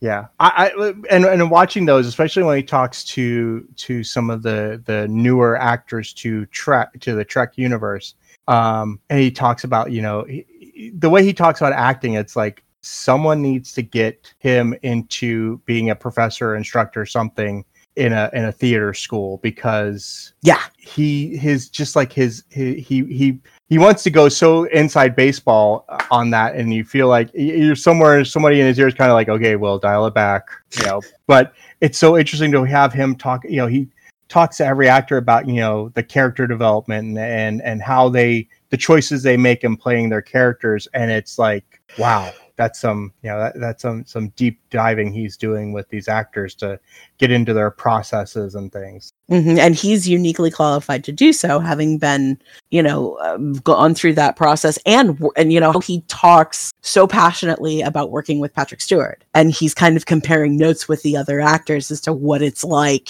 you know, working with Patrick Stewart, and it's it's so cool. It's like it's like gushing about your grandpa, you know. it's really neat to watch. I mean, especially to, to, to see him come around because I know that that's you know been such a a big part and aspect of like the issues that he has gone through. You know, to see him really Yeah. now is great. um so the one thing i want to come back to discovery on is uh doug jones Oh, So Uh, good in everything. Always, always. yeah and it's just watching watching him in in his role is just i don't know it, I, I get so tickled when i see the the opening credits and he's like number two on the on the credits list it's Mhm, mhm. yeah and it's like oh my you know he's been an incredible actor under the makeup uh, you know doing that all these years and to finally be like he's here you know he's a lead actor recognized for his acting talent and not just his physical disposition. And you know, I think one of the things that I really love too is the way he um he makes it unique and he makes he he brings himself 100% into it like Saru just the way that he chooses to stand little things, Mhm. the way that when he walks his hands wave back and forth behind him Yes, I Mhm. love that. like just little things like that that he's just like i'm taking ownership over not just his character but like how this race expresses itself Mhm. right right um it, yeah it, it is it, it's watching him and it's like even through all that makeup and you know i'm sure there's some visual effects also being done um since we know now that we live in a world that you can do visual effects on top of you know practical makeup. Yeah. He like Saru's like arc and development and emotions and like Mm. you know you just you you buy it. Like you're at, at a certain point it's like you have to i for me at least i have to remind myself like no that that's that's an actor under makeup performing. That's not an actual being you know? Yeah. Mhm. Yeah, he he has that magic that some actors have and some actors don't, where you can completely forget that you're looking at Doug Jones and you are watching Saru, and he become that character completely. it's it's funny too to see back on the subject of character development and character change how he changes as a character once we get into like this whole his loss of his fear. Yes. Uh, and Yes. it's almost like no you need at least a little bit of that fear back. He's going in and he's like look here captains and admirals all of which outrank me i think you suck. And it's, whoa can we give you back a little fear because Yeah. you know yikes Uh-huh. Which we learned in Locke and Key Yeah, yeah. When she buried her fear, yeah, yeah It's, it's a- people it's need a- a little bit Yep. It's it's an interesting thought and you could go on for hours about, you know, any particular human being if you were to take away one single emotion. there is a reason why they're all there and and and it's important that they be balanced Yep. Mhm. well i think we've uh we have we've gone on quite a while Oh, there was one other one I wanted to talk Okay. about, but we have been Okay. going No, on no, for no. a bit. No, I don't know if Pete's seen it, so maybe it's going to be an assignment for Pete. Have you seen Onward yet? i did i watched it um Yay! Okay. yesterday All right, or the day before yes if you don't know onward is on disney plus um yes so there's another something to entertain yourself with um Oh, thought it was very fun the end um yeah definitely is is a Pixar make you cry until your eyes hurt ending. Um, but in a like a good warming. Yes. I'm I'm bawling, but I'm happy. I don't know. Emotions are complicated. Yeah. No. It it it was Yeah. it was um uh, who did was it Patrick Rothfuss or somebody that said No, that I will. I just pulled it up. Um, was it? Jeremy Crawford. Jeremy lead- Crawford said it. lead lead editor, uh, lead rules person for for D and D, uh, said Onward is a love letter to D and D, Yes. heartwarming quest about family, and gorgeous animated film. And I could not agree Well with said. Mr. Crawford anymore. Well said. Um, I I don't recall if I've mentioned this on here on the podcast or not before, but for me, looking at the um the menu of Pixar movies, um, the one movie that has always really really uh affected me in a different way from all of the others has been Finding Nemo. Um, because Mm, as a father of a son um you know it, it it it really speaks to all of my kind of neurotic worries about like taking care of my kid and being responsible my kids in my case and being being responsible and being a good parent and knowing that they're healthy and okay and accepted and and um you know despite whatever shortcomings they may have that that doesn't hinder them at life. Um so you know like finding nemo has always hit me in a real special way. Um onward also has has kind of hit me in a special way too because i am the father specifically of two sons who are almost the exact same age. They're a year apart. Right there with you. yeah, and I, I knew you would be, and I knew you would be. Um, you know, seeing this and like the the relationship of of those sons to their father and what that means to them. Um, and it means something different to the two of them, but neither any less important than the other, just different. Um, and to see these like two brothers who love each other, but they're constantly kind of like fighting a little bit, but in that sibling rivalry way where they don't they love each other so much um you know that but they still punch each other because that's what kids do um i was like oh my god it's my kids without a doubt Yep. uh so yeah this one also you know like i yeah i, I love d&d and i loved all of the, the the winks to d&d and d&d culture and and all of that but then on one level further it was like oh yeah you know like the legacy that we leave our kids is so important Yes.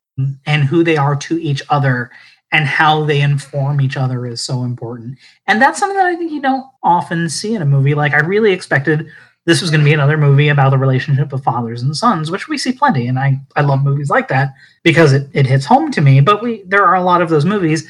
Rarely is it a movie about the relationship of the two brothers to their father and to each other, and and that sort of surrogacy of fatherhood that comes with being an older brother, which I am also. Um, so yeah, it was it was good, and it it it hit me in a lot of good ways. Absolutely. Totally 100% agree. I mean, I, my kids have somewhat a, a tumultuous relationship with father figures, but it that brotherhood bond and and my boys unfortunately don't have much of a bond, but they're still an underlying like they're brothers no matter what.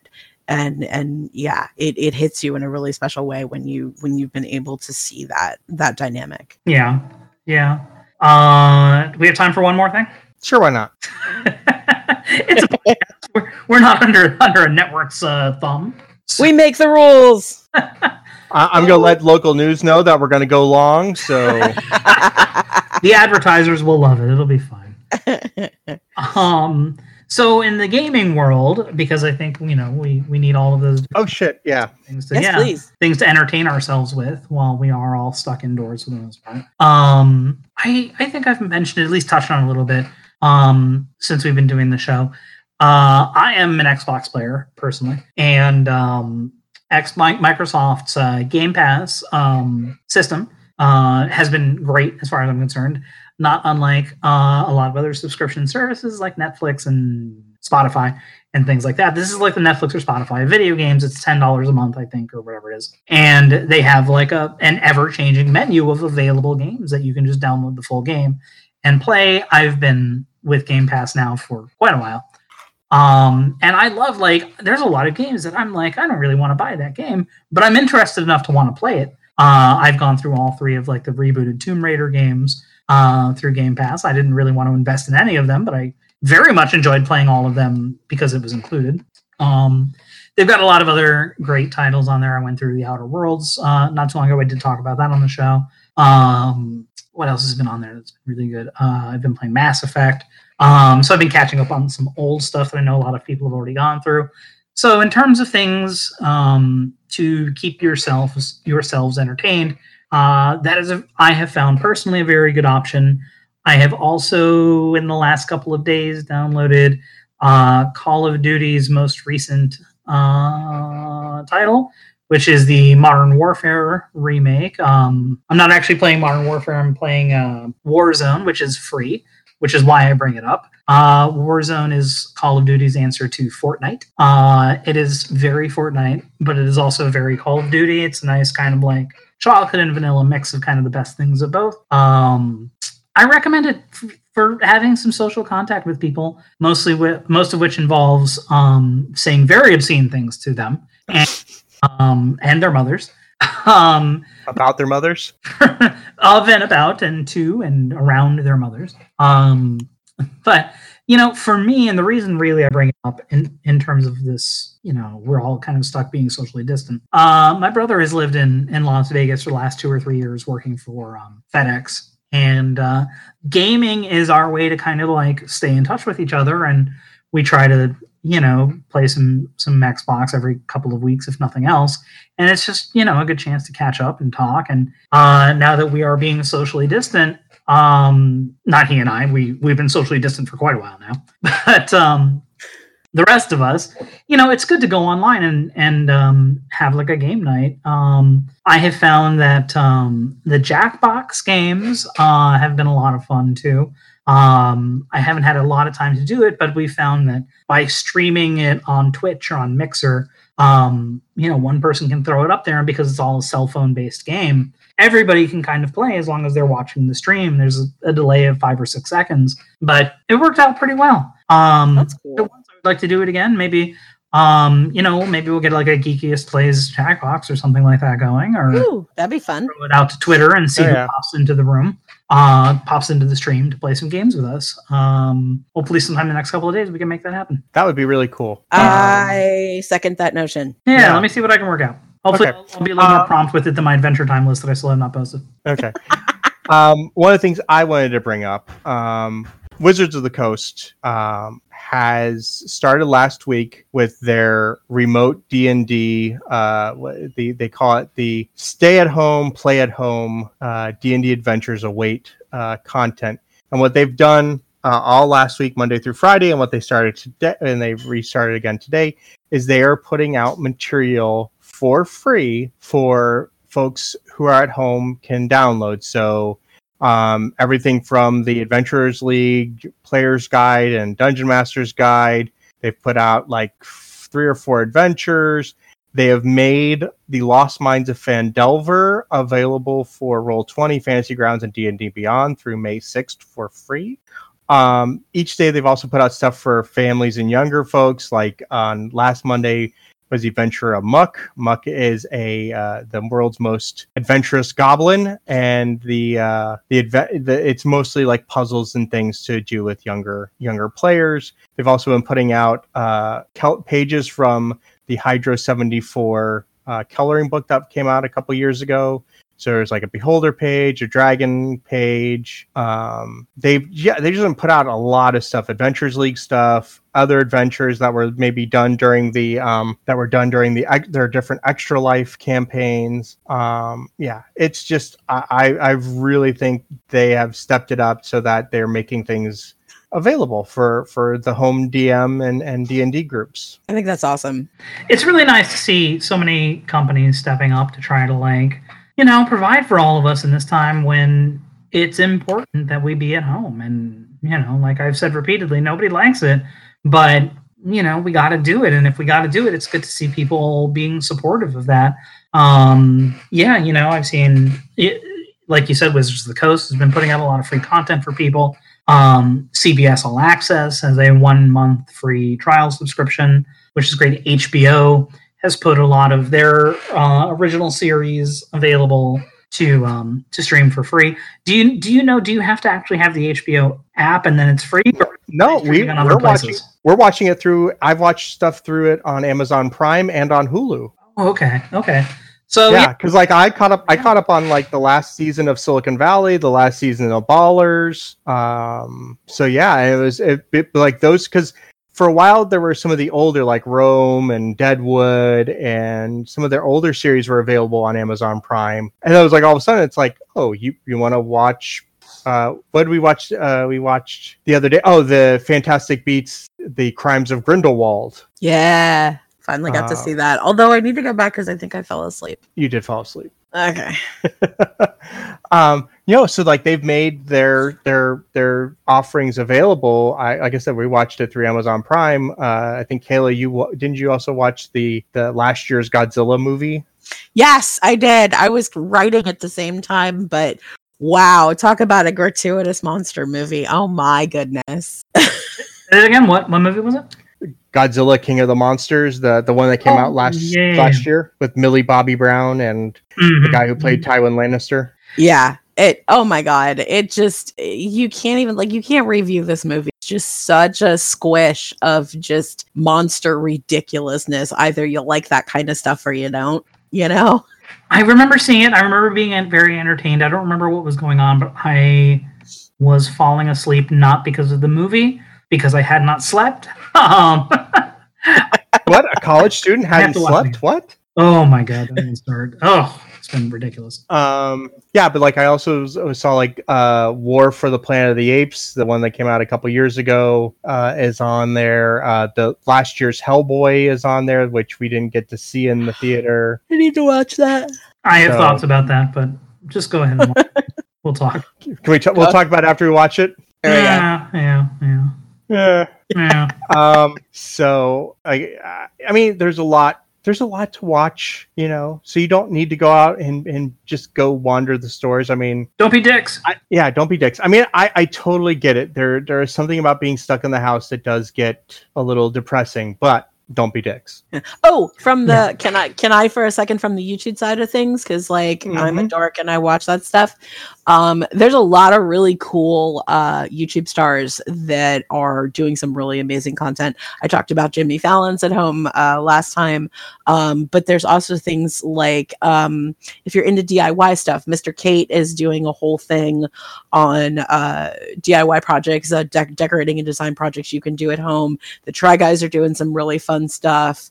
Um, there's a lot of really cool, like if you if you follow any YouTube stars, um, there's a lot of them that are really kind of doing their civic duty to encourage people to stay home and to create content that is uplifting and that is is um, informative and all of those things. And I just kind of want to say thank you to them.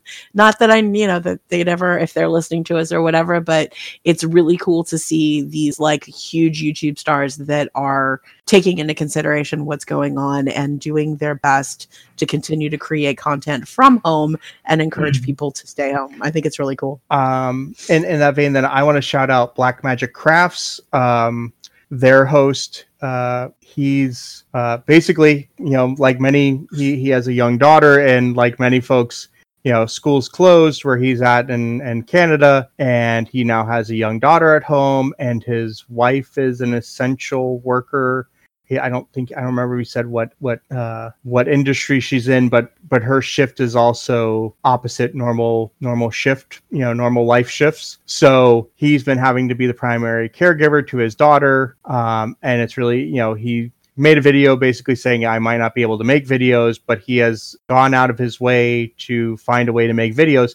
And one of the things I love that he's doing is he's like how to make things out of stuff you have around the house so that you're not having to go to the hobby store or to the big box, you know. Uh, Oh, that's great.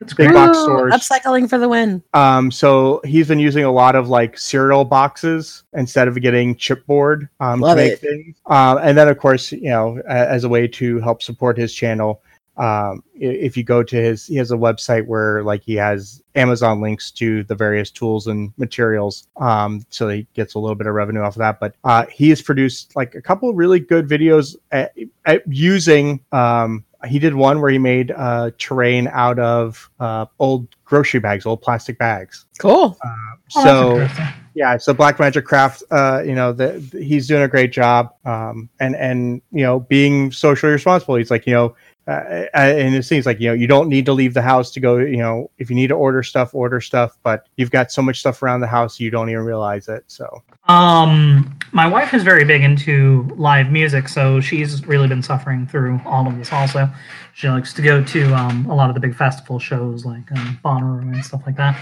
Um, and I know that she has been filling that void in her life with um, a lot of Twitch. Um, I could not exactly tell you how or where to go about on Twitch finding this because it's not really my thing. But I know that um, if live music is your thing, a lot of DJs and such have been putting on a lot of like live concerts on Twitch, which is pretty cool.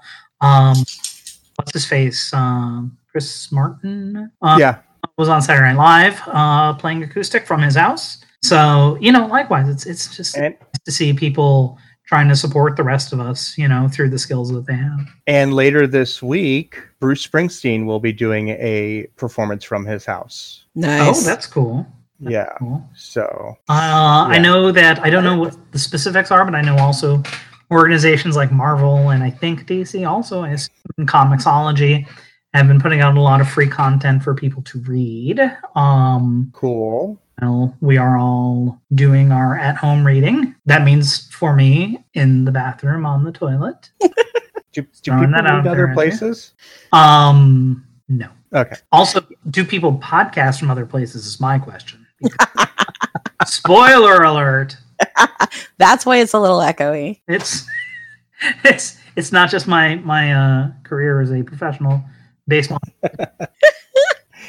um, there was something else I was. Go- oh, uh, and and of course, as we we mentioned before, uh, Sir Patrick Stewart doing a sonnet a day on yes. Facebook. Oh my god! Up. Check that out.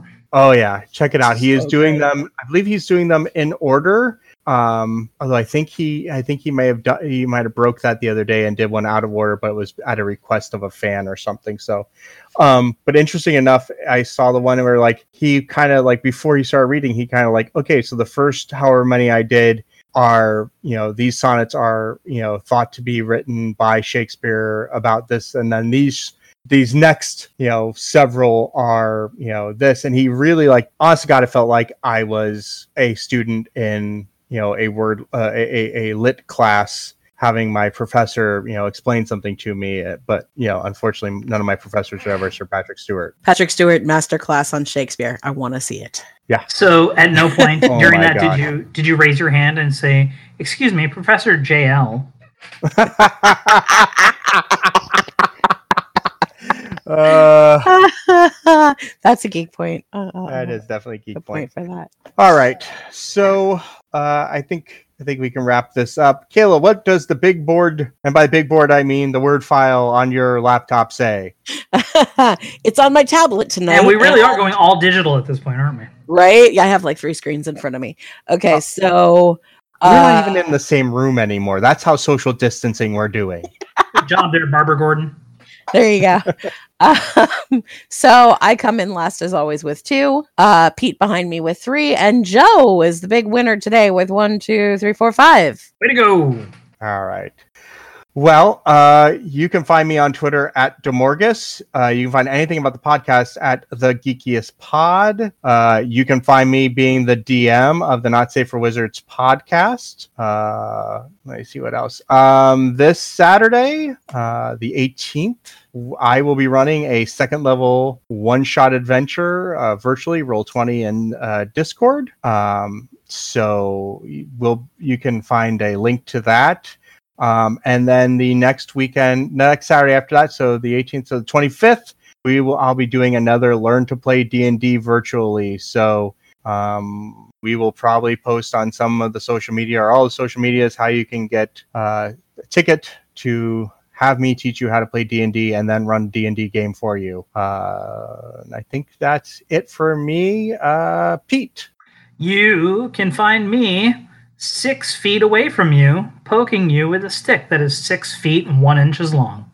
Additionally, you can reach me by email. I am geekiestpete at gmail.com. You can re- reach me for questions, comments, and sexy photos. Uh, I can be found on Twitter, putting out some some twits. Uh, I am at the It's Just Pete, uh, and I can be found playing Orion on Not Safe for Wizards, an actual play fifth edition D and D podcast hosted by the one and only Armored Bearer Productions.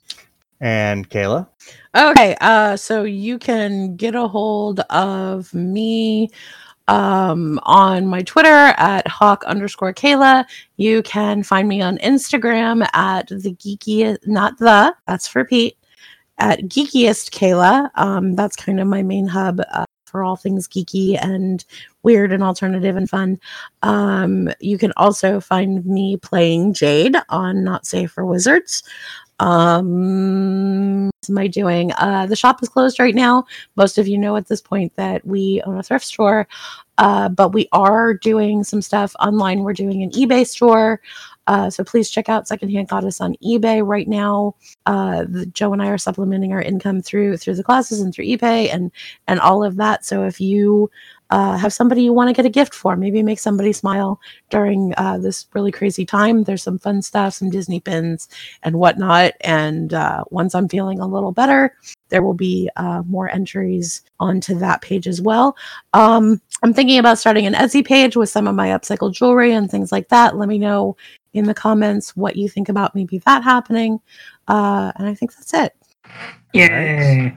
So thank you for listening this week. Please stay safe. Please wash your hands. Please keep your distancing. And as Pete says, don't be a dick. Don't we'll be a talk dick. to you next week. I'll be We a love dick. you, dicks. Bye. Hey there, listener. Before we get out of here, just want to uh, ask you to do us a little favor. Um, two little favors. One, if you go to Apple Podcasts, leave us a rating and review there. Five stars would be great, but hey, we're leaving that up to you. And second would be share the podcast with your friends, family, coworkers, whoever you think would enjoy a deep dive into geek culture. Uh, that would definitely help us. Thanks for listening. The preceding program was brought to you by Armored Bear Productions.